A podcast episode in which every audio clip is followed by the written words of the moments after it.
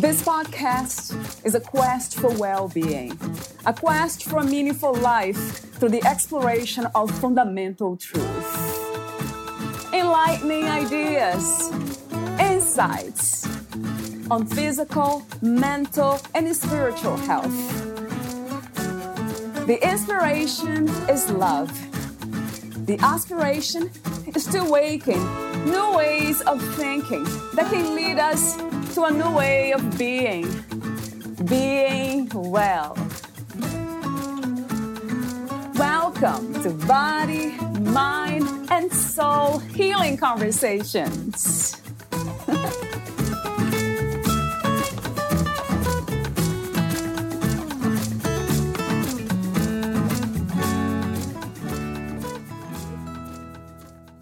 Spiritual emergency can be seen as a crisis in connection without resources to reestablish connection. Experiencers, we feel less connection to all that is, aka God, the universe. Our dreams are chaotic and leave us disturbed on waking. We have fears we didn't used to have and imagine bad outcomes. We may wonder, i.e., Am I crazy? We may push others away, i.e., maybe they are nuts. We long for the connection we used to have when our meditation was deep and our spiritual community very close. What drives the crisis deeper? We may be suffering fear of loss or deep loss, death of a loved one, loss of a job or role in the community or seeing the erosion of governmental institutions designed to keep us safe and secure. Our community and inner resources for facing challenges make the difference between crisis and vast positive potential. The global pandemic has thrown many of us into this kind of loss of connection we never thought possible. Cooped up home alone or with partner and kids for months stressed out by the irritations they present day after day, no alternative life at a workplace, none of the sweet distractions like restaurants, coffee houses, schools, concerts, religious events, and community dances that helped keep us in balance. No hugs with friends that affirmed belonging to a wider community. Masks hiding others' human responses at shared events, contributing to less connection. The economic crisis and focus on racial prejudice and social injustice erode the very foundations of connection to life as well. Resources we used to have are gone or diminished. So we are suffering some or maybe lots of loss of connection. But is that all bad? Throughout the ages, individuals have paid dearly to go on retreat, to isolate themselves from society. They deliberately let go of the known for a period of time, even consider that of value. Why? To reconnect with their God, to take their spiritual practices deeper via more meditation, prayer, and scriptural study to focus more fully on yoga, Tai Chi, or specific movements that bring more peace and harmony. To revitalize by connecting with nature and animals without distraction. To reevaluate their direction in life and seek vision for next steps. If we value the isolation, we look at it this way Time to immerse in close relationships like family can restore and deepen bonds. A trusting relationship with a mentor or counselor can restore an acceptance with and care of oneself. Just as a pastoral or spiritual counselor can help inspire one's connection to the spiritual realms, writes Dr. Emma Bragdon. Valeria interviews Dr. Emma she is the Executive Director of Integrative Mental Health for You, imhu.org. They offer 34 online courses aimed at helping individuals have optimal mental health. Dr. Bragdon has been a pioneer in the field of spiritual emergency, crises that are associated with personal evolution. She was licensed as a psychotherapist in 1998 and has a private practice online and in Vermont. She also teaches online courses, has published seven books, and co produced two documentary films about spiritual healing in Brazil. Here is the interview with Emma Bragdon.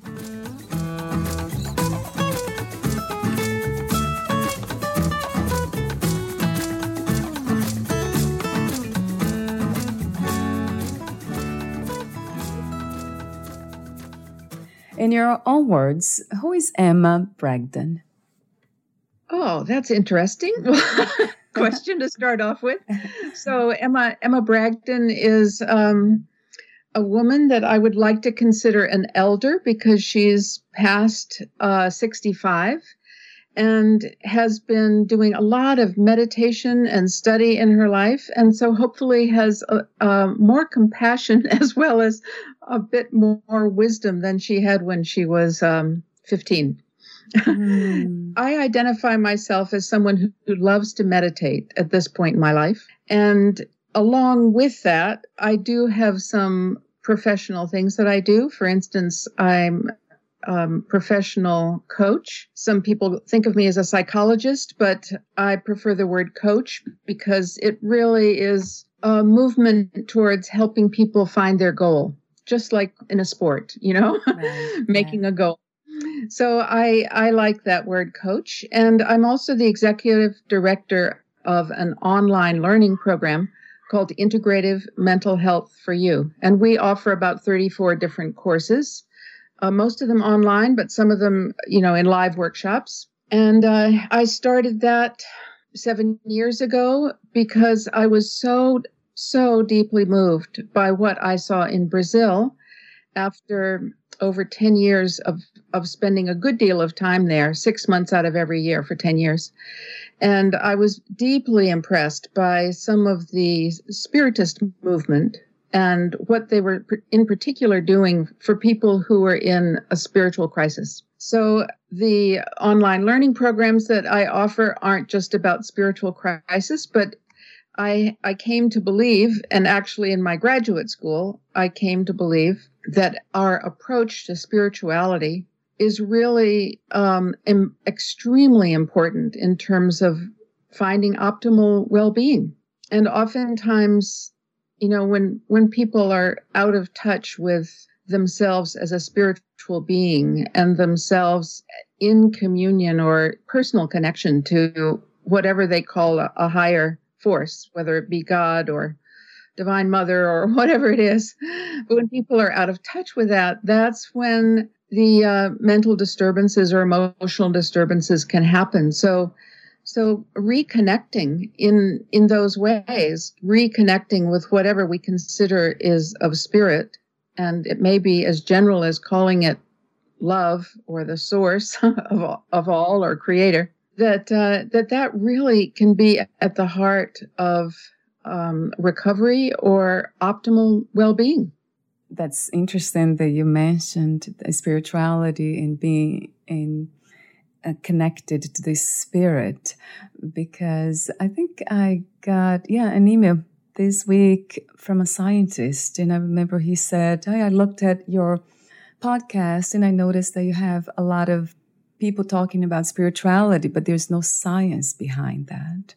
And I was thinking to myself, like, um, what is the science behind love? Like, good luck in finding evidence for that. How wonderful it is to to love and to be loved.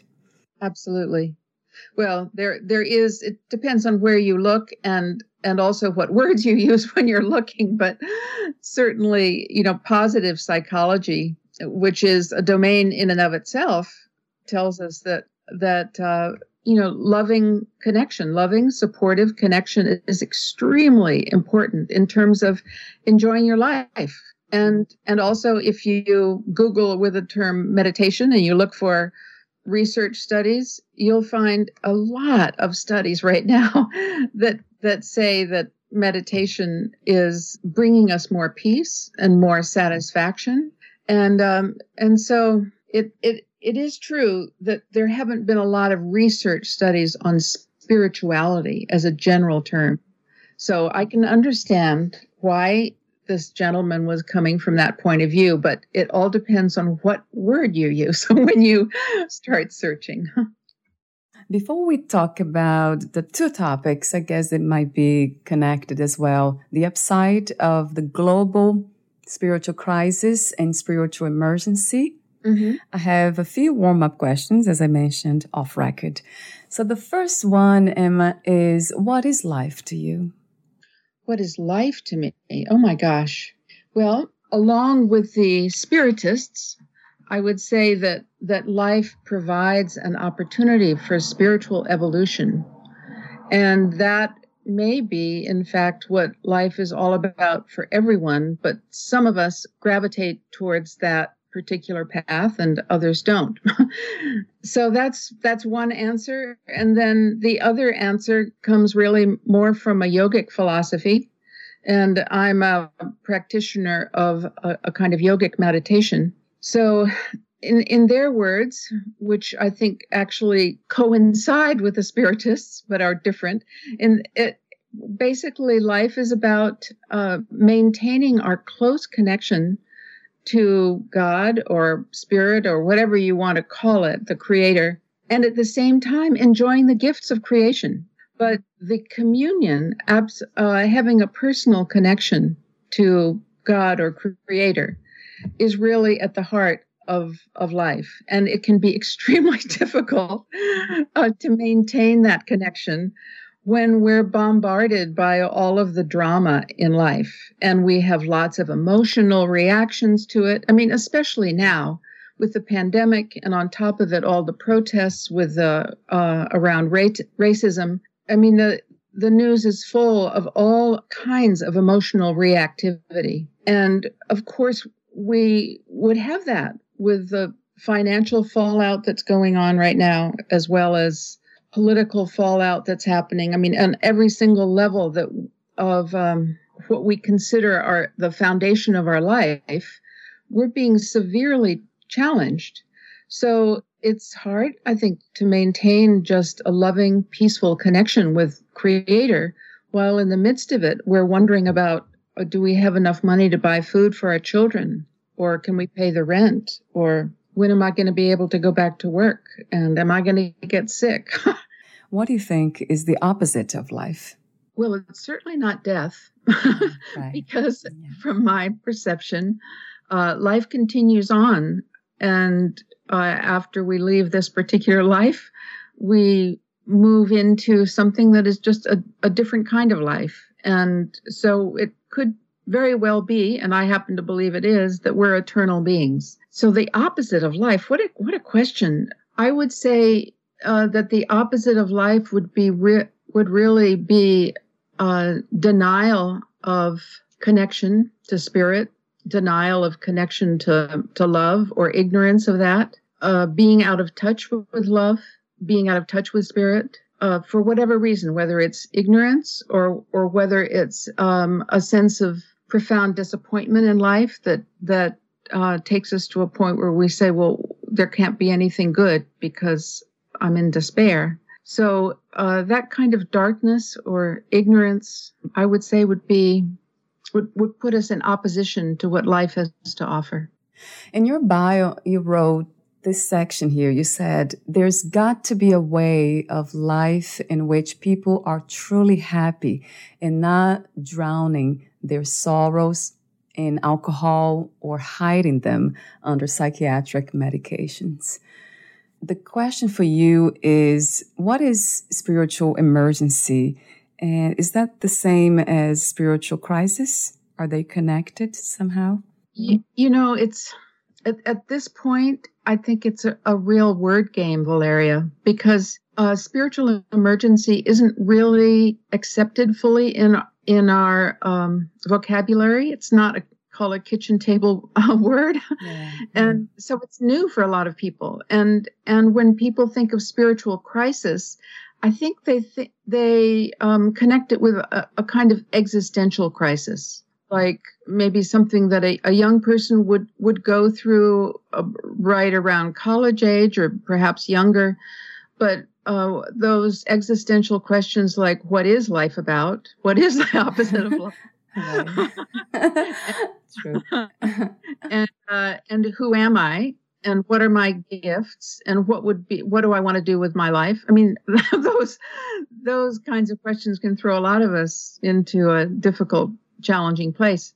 But uh, spiritual emergency is a word that was well actually two words that were that were coined in um, the 1970s by stan and christina grof and what they realized is that some people are moving into higher states of consciousness and then feeling very disoriented because our culture or and especially at that time in the 1970s really didn't have the language to describe um, higher states of consciousness but more and more people were reading um, literature from the Far East or taking on meditation, taking on yoga practices, taking on martial arts practices, trying um, sacred medicines, um, herbs to change their consciousness.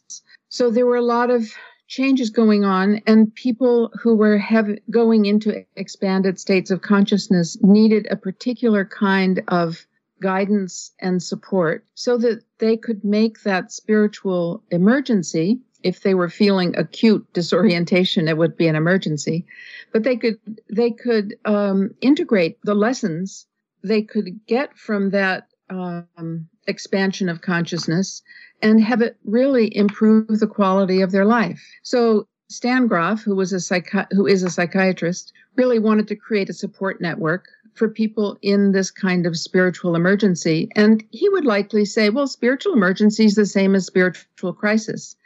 But in fact, it uh, we could say it's the same. It includes a kind of existential crisis. But then on the other hand, there are lots of different ways that people have expanded states of consciousness now that aren't ne- necessarily connected to an existential crisis. For instance, a near death experience. More and more people are you know, being resuscitated uh, because of our equipment in hospitals these days. And they may, people who have near death experiences may have even flatlined. In other words, shown no brain activity for a period of time. And people around them, the health healthcare providers would say, well, this person's gone. But then that person, because of the resuscitation equipment, may come back and report some amazing experiences for instance, talking to beings on, on a spiritual level that um, that would throw the person experiencing it into a sense of real disorientation. And if that kind of uh, experience, talking to spirits, or in, I'm thinking about Eben Alexander, a, a neurosurgeon who never believed in near death experience. And then he had a bacterial meningitis and he was basically flatlining for most of a week. And he came back to life fully and said, I, know, I, I talked to my sister who died years ago. I had experiences uh, where I felt that I was connecting to God in a way that I'd never connected before. And he completely transformed his life around so that he's now assisting people uh, to move into higher states of consciousness without dying mm-hmm. and without going through an extremely stressful experience. Anyway, there are a lot more ways that people can reach into expanded states of consciousness these days since the 1970s. So I would say just the way we use language, we think, well, spiritual crisis is kind of like an existential crisis, or maybe it's some um, a sense of betrayal by one's faith. For instance, all the pedophilia that's gone on in the Catholic Church, which of course goes on in other uh, churches as well. It's not unique to Catholicism, but if one is is very identified with one's religious life, and then all of a sudden feels deeply betrayed by the uh, re- religion because of some of the um,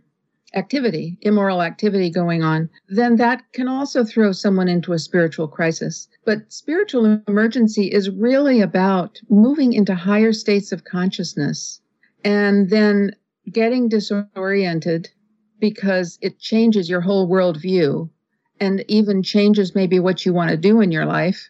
And then you need to reevaluate and then reorder your life and basically take time out to do that. How is spiritual crisis different from mental illness? Well, one of the reasons it's important for us to find language for spiritual crisis and spiritual emergency is because we are much more um, used to the language of psychopathology. And if someone, for instance, uh, walked into a emergency room or talked to a psychiatrist who is not oriented towards a kind of spiritual psychology, and if that person said, you know, I'm hearing a voice in my head, and as soon as um, and and that that voice might actually be kind of the um, preview for that person that they have a gift in channeling, channeling wiser beings. But the psychiatrist might hear the words, I'm hearing voices, and think, okay, that's a symptom of psychosis. This person needs antipsychotics, and they need it soon so that those voices will stop. Yeah.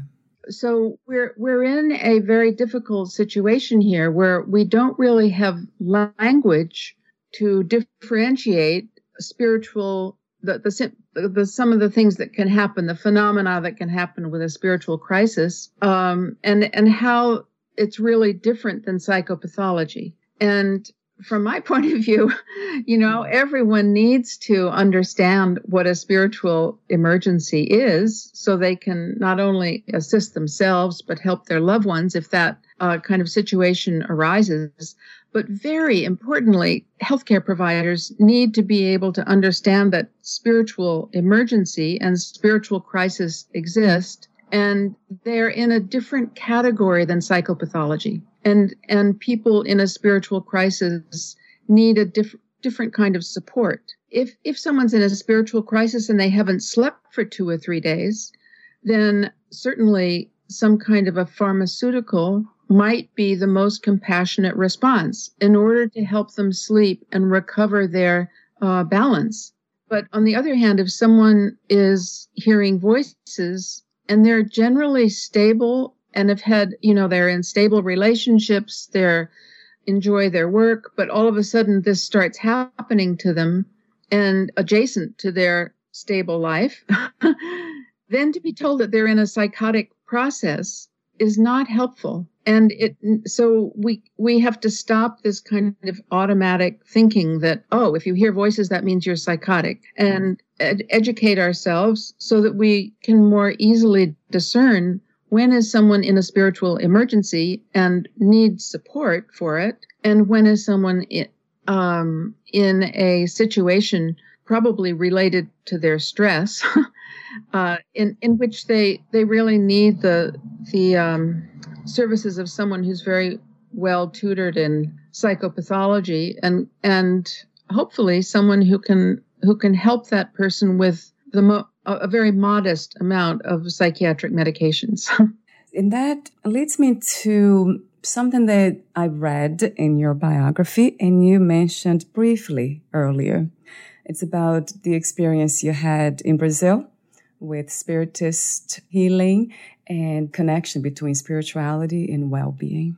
Talk to me about that, Emma. I was first invited to teach trainers actually to teach teachers in Brazil about a, a particular course, nine day course I was teaching in called the Avatar course. And so I went to Brazil with that in mind, and I was planning on being there for a little under two weeks and then leaving.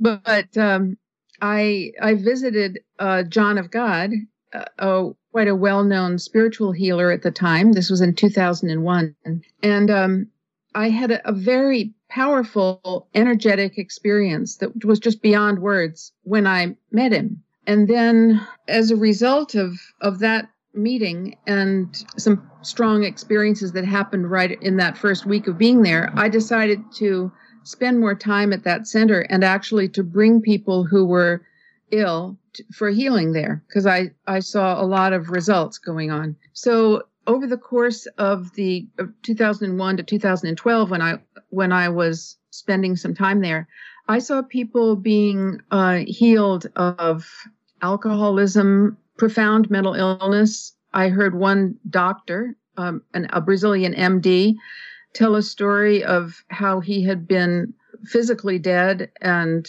literally in a morgue situation in a hospital and uh, and then it come back to life. And uh, i was so impressed with what i was seeing in terms of the kind of healing people were getting. And i, I want to say one of the most profound bits of it was i uh, accompanied some people down there who were struggling in some of the last stages of cancer. And uh, one of the thoughts uh, in john of god center was you know, healing might not mean that you no longer have cancer. Healing might mean that you die in total peace mm, wow. and that your family is with you and they are also in peace, which was a stunning way of looking at it. So I saw some people healed and, and talked to people who were healed of brain cancer, uh, fourth stage. And I also was accompanying families who attained a, a kind of peace about the cancer that one of them was having. And I later heard that, that there was this very, very beautiful passage of, of dying that the person who was sick experienced and the family experienced that goes way beyond what I'd ever seen before. That's one answer to your question. Mm-hmm. but the other answer is that I was very drawn to see what the what the spiritists were doing in their psychiatric hospitals because I'm trained as a psychologist.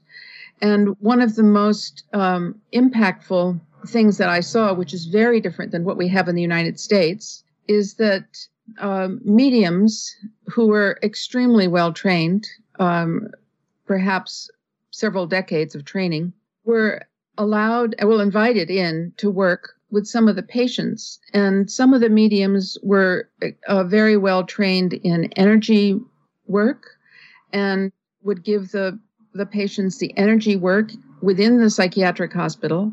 And some people were extremely well trained on on a level where they could be medical intuitives and really get into the depth of why a person has a particular mental disturbance and what kind of treatment or support they need in order to be balanced again. And in some cases, there was a process going on called disobsession, which had to do with the interaction of spirits with the person who was um, mentally disturbed and the mediums were trained not only to identify in very clear terms what was that dynamic or that relationship, negative relationship that was going on, but also how to help the person become detached from that influence and also help the being that was negatively influencing the human being to help that disembodied being to go on into the light. So it was a practice of tremendous love and presence. there were other elements that go on in the Spiritist Psychiatric Hospital that also deeply impressed me. For instance, the idea of of having someone come in who is a spiritist who is not coming in to make sure that you become a spiritist, but uh, to yeah. fellowship and a, a loving connection. And we would call that peer support in within psychology in the United States, but it's a particular kind of peer support because it uh, the people who offered themselves to do this kind of volunteer work within the hospitals were really oriented to uh, assist in spiritual evolution for the in their own evolution as well as the evolution of the people that they were uh, being with. So again, this was not about trying to make people into spiritists, but offer loving connection. And I I was so deeply impressed and continue to be by by just those elements. And certainly there were more elements but i don't think we have time to go into that. I love that too but i was not familiar with those mediums in psychiatric hospitals. So i'm wondering if this can happen here in the united states. Well um, I, I'm actually asked um, frequently, where can I go? I mean, from people in the United States, where can I go to be with the kind of mediums that they are that they have in Brazil for this kind of uh, unusual work? And there there are 70 spiritist centers that uh, approximately 70 in the United States, but very few of them actually have working um, groups of mediums who are offering what in Brazil is called disobsession. Uh, in, in England, it's called spirit release. But there, there are um, individual practitioners in the United States who do something akin to spirit release, and they work generally by themselves. But um, I don't know of any hospital that accepts this kind of work. In fact, I, I volunteered with a group of other people who are well trained in energy work. I volunteered to go in and help some of the patients in a psychiatric ward in Vermont, one of our largest. And they just said they, they couldn't accept it. And even even though, you know, I'm I was trained in energy energy work as also a psychologist and and the people I were uh, was affiliated with were also medical doctors or priests. they still thought it was unsafe for us to come in and do the energy work. So from the point of view of the way psychiatry and psychology is practiced in the United States, some of what happens in the spiritist psychiatric hospitals in Brazil is radical, absolutely radical, and it it um, that point of view rests in, I think, the conversation you brought up. You know, someone who was a scientist saying there's no science behind spirituality. Right. So unfortunately, you know, our mainstream psychiatry and psychology has uh, a lot of limitations. Yeah. And is into new things in some ways. That's why I love the word you use in your work, integrative. So in a way, it's bringing everything together because human beings, everything is the body, mind, and the spirit. And we cannot work one area without addressing the other. So maybe one day, do you have hope that one day this integrative, uh, this uh, whole, we call wholeness way of living and dealing with our with humans and in all kinds of professions. Do you think that one day this will happen? Oh, yes. I think we're going in that direction. One way I look at it is that in the 1960s and 1970s, people were led to believe that um, psychiatric medications held great promise to help people move out of terrible symptoms they were having of mental disturbance. But the psych meds have not fulfilled that promise, and that's become extremely evident. so um, we have to look for something else, you know, in terms of why is it that people have mental disturbance and what do they need in order to move into greater health? And that conversation is going on right now, even though mainstream medicine still uses psych meds as if that's the best standard of care. Uh, if you look more deeply into, well, what are the you know the heads of the National Institute of Mental Health and people of that altitude. what are they conversing about? And they're what they're conversing about is we don't know the cause of mental illness. and, well, it's a, it's a good sign, right? I mean, you have to humble yourself to say something like that if you're a psychiatrist and you're the head of the National Institute of Mental Health. what is the meaning of freedom to you, Emma? What is to be free? Yeah, to be free. Wow. You know, I have freedom very linked with discipline right now in my life. So I have to answer you in a very personal way. And and that is um I do lead quite a disciplined life and in, terms of being very disciplined with uh, eating well, uh, trying to eat organic produce, for instance, having lots of fruit and veggies, making sure that I have supplements, um, making sure I get enough exercise, you know, all of those kind of basic things, but also to meditate twice a day. And uh, so a lot of people, I think, would look at my life and say, wow, it's like she's living in a convent or something. What's going on with her? but um, but actually, you know, what this kind of life has brought for me is a sense of um, deep personal connection and communion with spirit. And out of that, I feel uh, a kind of limitlessness. In other words, God for me represents love, but it's a kind of infinite love that has no limits at all. And if I feel my personal connection to God through my meditation and through bringing that the creator into my just everyday life. And I feel closer then to that sense of infinite love, infinite bliss, infinite presence. And to me, that is a source of tremendous freedom. I love that. And that made me think about another question. Do you connect this, your kind of practice, to being a way to avoid spiritual crisis and spiritual emergencies? Gee, that's a hard one to answer very quickly because I've had the great good fortune, Valeria, of being with some very highly evolved spiritual teachers. And that started actually when I was uh, 20 years old. I, my teacher was Suzuki Roshi, a Zen Buddhist um, priest who was considered to be enlightened. And to start life from that point of view, and then also be listening to his lectures where he was describing some of the deep philosophy, and then living in the a um, situation where I had interaction with him every day. It was an extraordinary model for deep meditation and also bringing meditation into one's daily life. And a lot of people don't have that kind of modeling going on.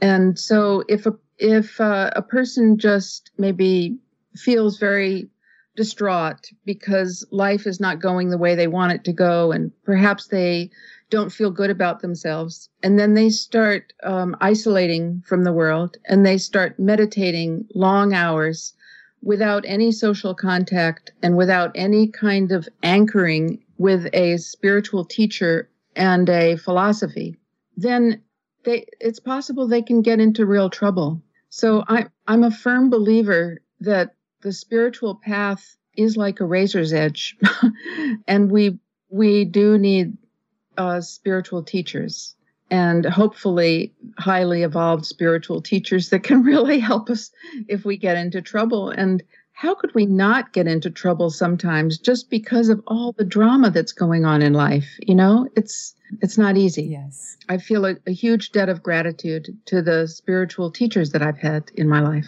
That brings me to another question. At this time, what do you think is the world's greatest need?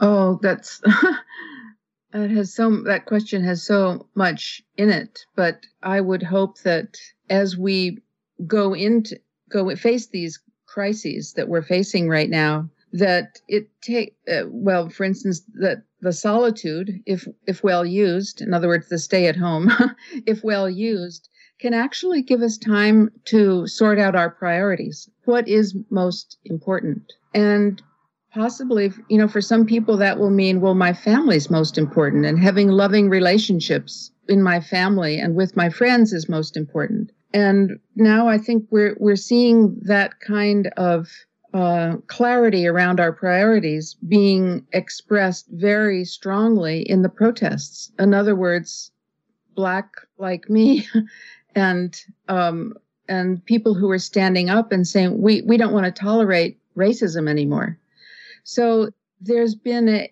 you know, in terms of what do we need, I, I think ultimately what we need more is more connection to love, whether we call that God or, or not, but more connection to love, which will bring us into a more kind of uh, a, a, society or culture that's based on compassion. And uh, bringing everyone, no matter what the color of their skin, uh, what they essentially need, you know, providing the basics for everybody on the planet. And so ultimately, I think that's what we all need. And my sense is that um, people can discover that huge body of compassion and love when they meditate more. So, and, and connect with the God self because each of us are a spark of the divine. So when we connect with the God self in whatever way we do that, and there are many ways, it takes people into a, a deeper compassion and uh, also a, a deeper desire to be in service and to help our fellow man. So I would say that that's the most important. And of course, along with that comes a feeling of empathy, being able to feel for other people. And uh, hopefully, our politics and our social structures will move more and more in that direction. I'm wondering if we can find the spiritual teacher within. Is that possible?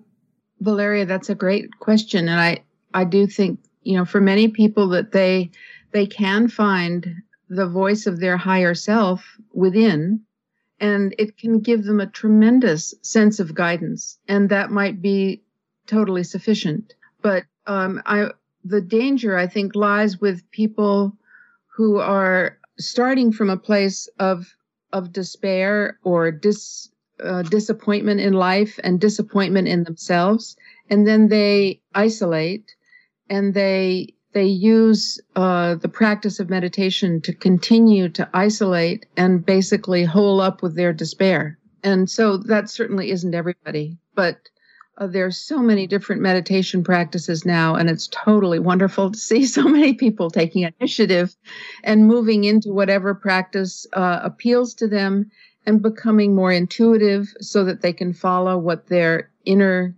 guidance tells them, which is oftentimes the right way to go?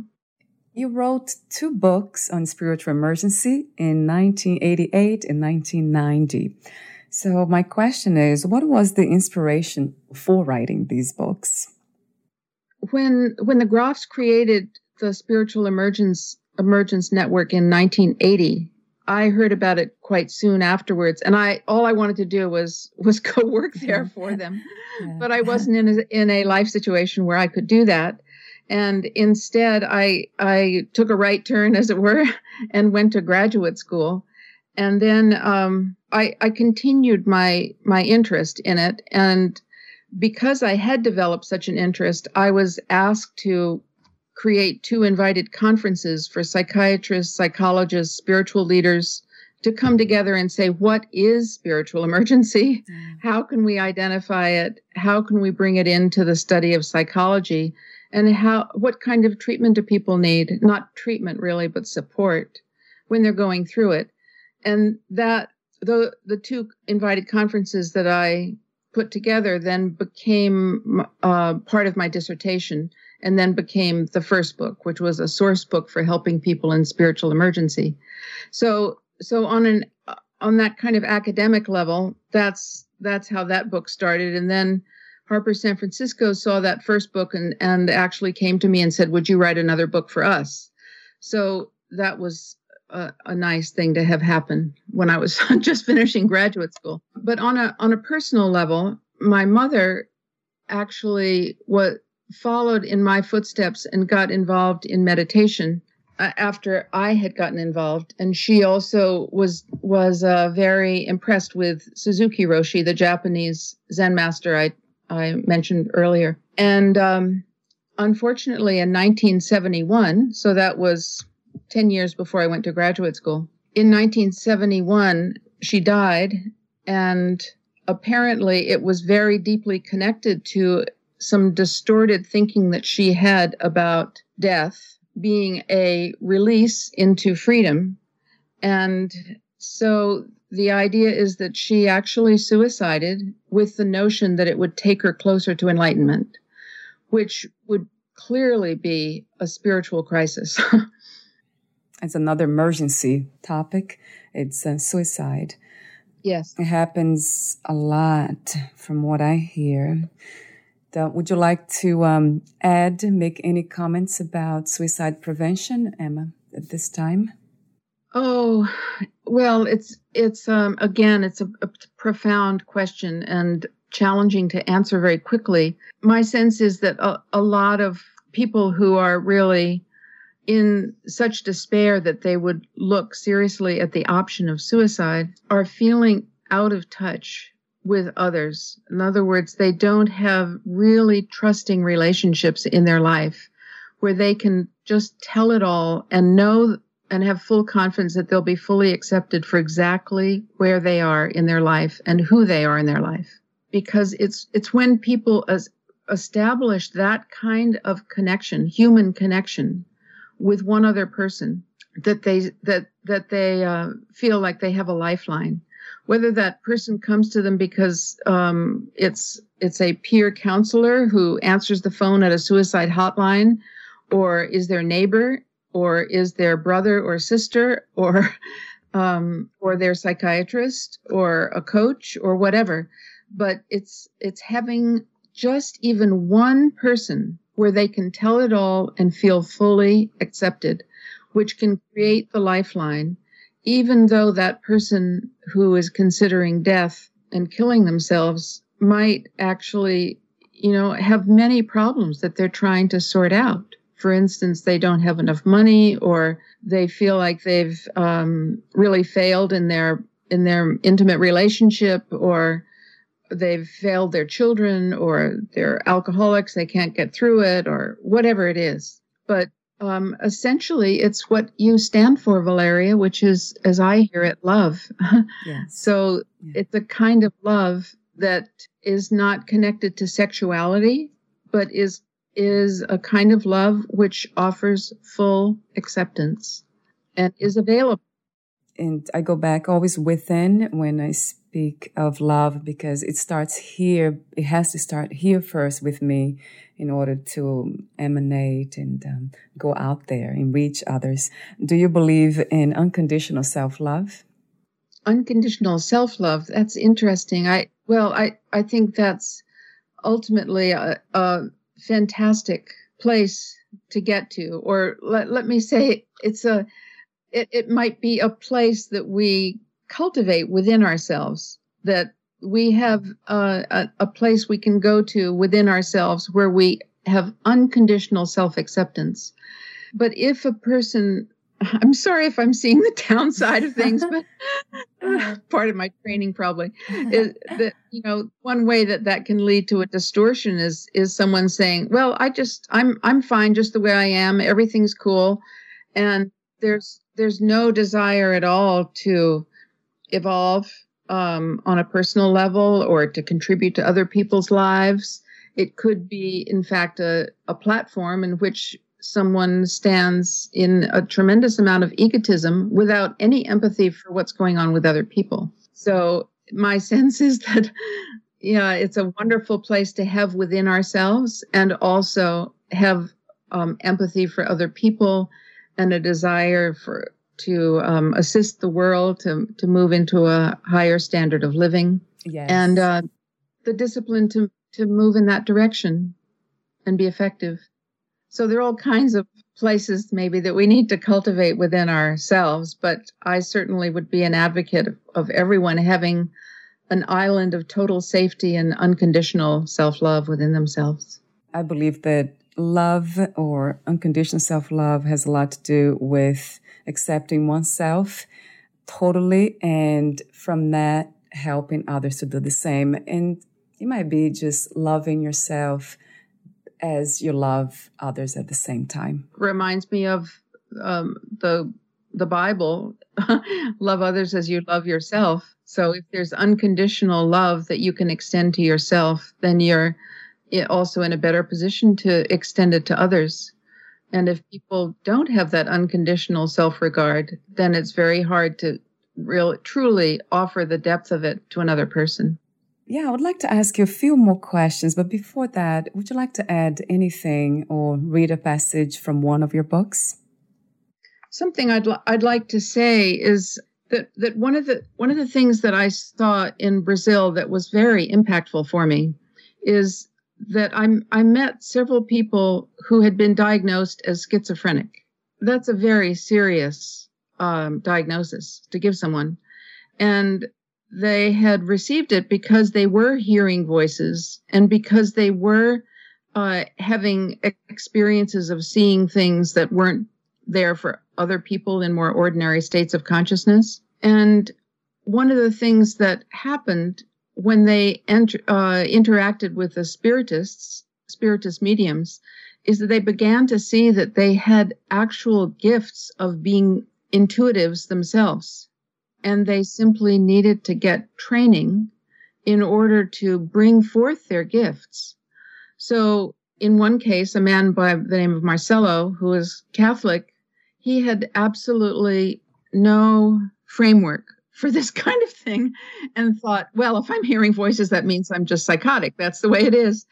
But he entered into um, training with highly trained mediums and became an exceptional um, healer himself.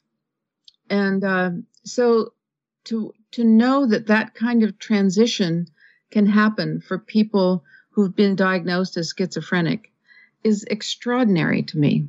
And one reason I keep coming back to the spiritist psychiatry because um, this kind of practice that has led to that success has been going on for a hundred years at least, and uh, so it's a good track record. I'd love to see that more integrated in psychiatric hospitals. What was the hardest lesson to learn about yourself in life as of today? Oh, the hardest lesson to learn. Well, one I think one of the the hardest actually was um, unconditional love for myself. I, I was brought up in a in a family where there was quite a bit of shame, and um, even though there was intelligence and people working very effectively in the world and and looking from the outside looking as if they had wonderful lives uh, it would from within it there i could see shame and depression and uh, a sense of i'm of i'm not enough i should be more and a sense of pressure like i've got to keep pushing myself to become more than i am because i'm not okay the way i am and um and so you know i saw that shadow going on within a life that again looked to probably totally wonderful to people looking from the outside in.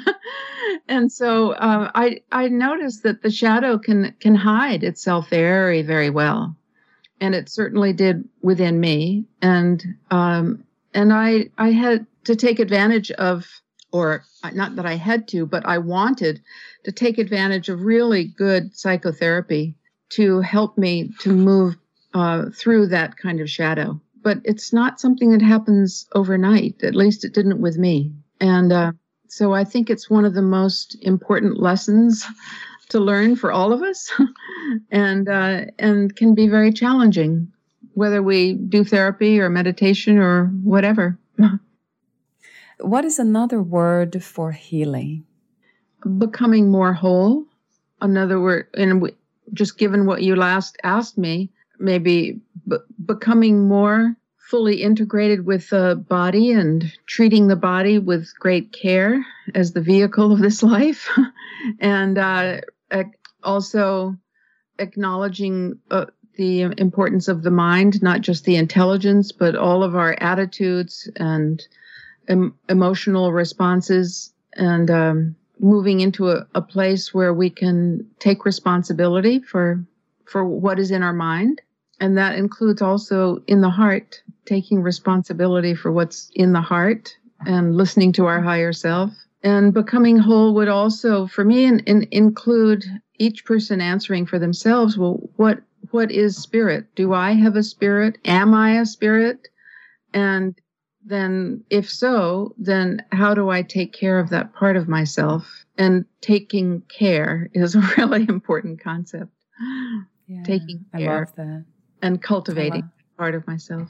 I love that. Taking responsibility and taking care of all parts of ourselves. Mm-hmm. Would you make any change in your life or do anything differently? No, I really feel like I'm. Uh, it's not that I'm prepared to die. I'm actually um, very, very healthy and live in a beautiful place and enjoy my life. but um, it's actually a question that I've asked myself quite frequently. You know, if if my life is taken, by some circumstance am i would i be ready?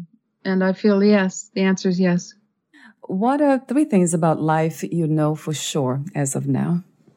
Well as i mentioned before i hate to be a broken record but as i mentioned before i really do feel that that this life is is about holding uh, a balance between a, a personal and consistent communion with creator as well as a total appreciation of all the gifts of this life that we have.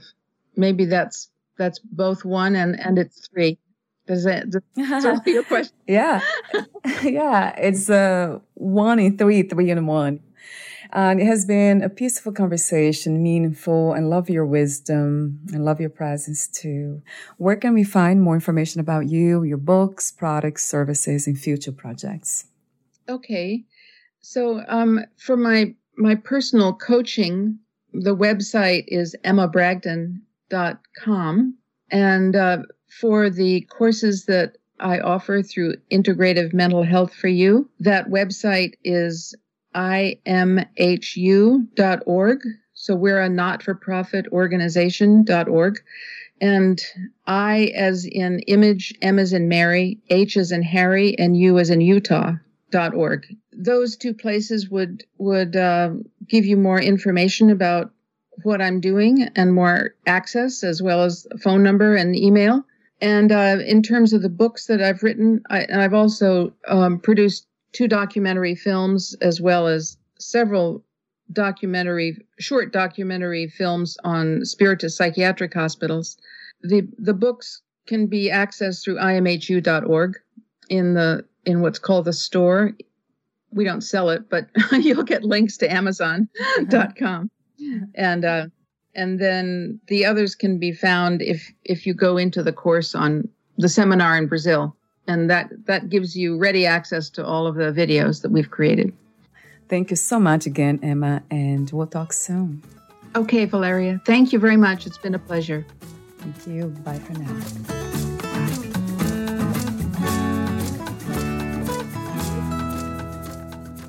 Thank you for listening. To learn more about Emma Bragdon, please visit her website, imhu.org.